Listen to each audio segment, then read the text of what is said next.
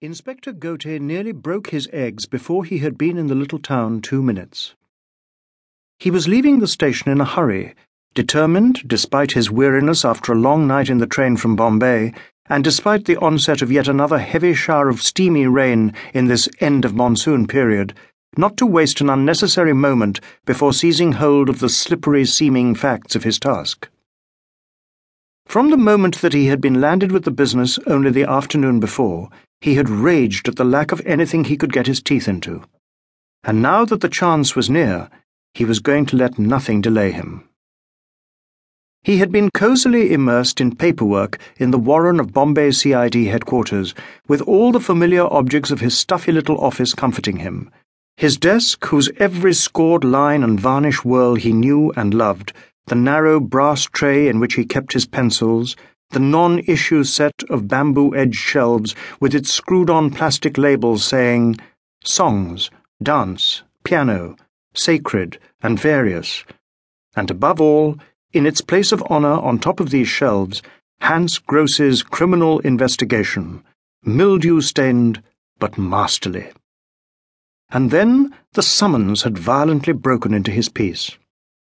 First, Deputy Superintendent Samant had jerked open the door and barked at him to be ready to receive a telephone call from an eminent figure in our public life. And hardly had the DSP gone with a parting warning that the call would mean dropping all other work for an indefinite period, coupled with a sharp request to supply him with his criminal statistics without delay, when the call from the eminent figure himself had come. The orders Ghote had received from him though well wrapped up, were simple enough. Fifteen years ago, he had been told, the wife of an ambitious young politician in a distant town near the state border had died quite suddenly in extremely suspicious circumstances. And soon afterwards, the rising politician had married the only child of the chairman of the town's municipal council to inherit within a year a considerable fortune and, what was more important, considerable local influence. He, in his turn, was now municipal chairman and had 10,000 votes depending on his word alone.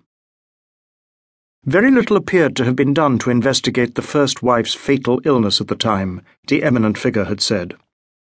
It was only when he went on to mention that this same municipal chairman had recently been so incredibly foolish as to abandon his long held political allegiance that Ghote had begun to realize what lay in store for him.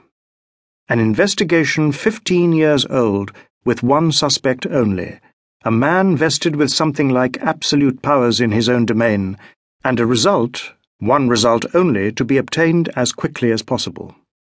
It was a decidedly tricky business.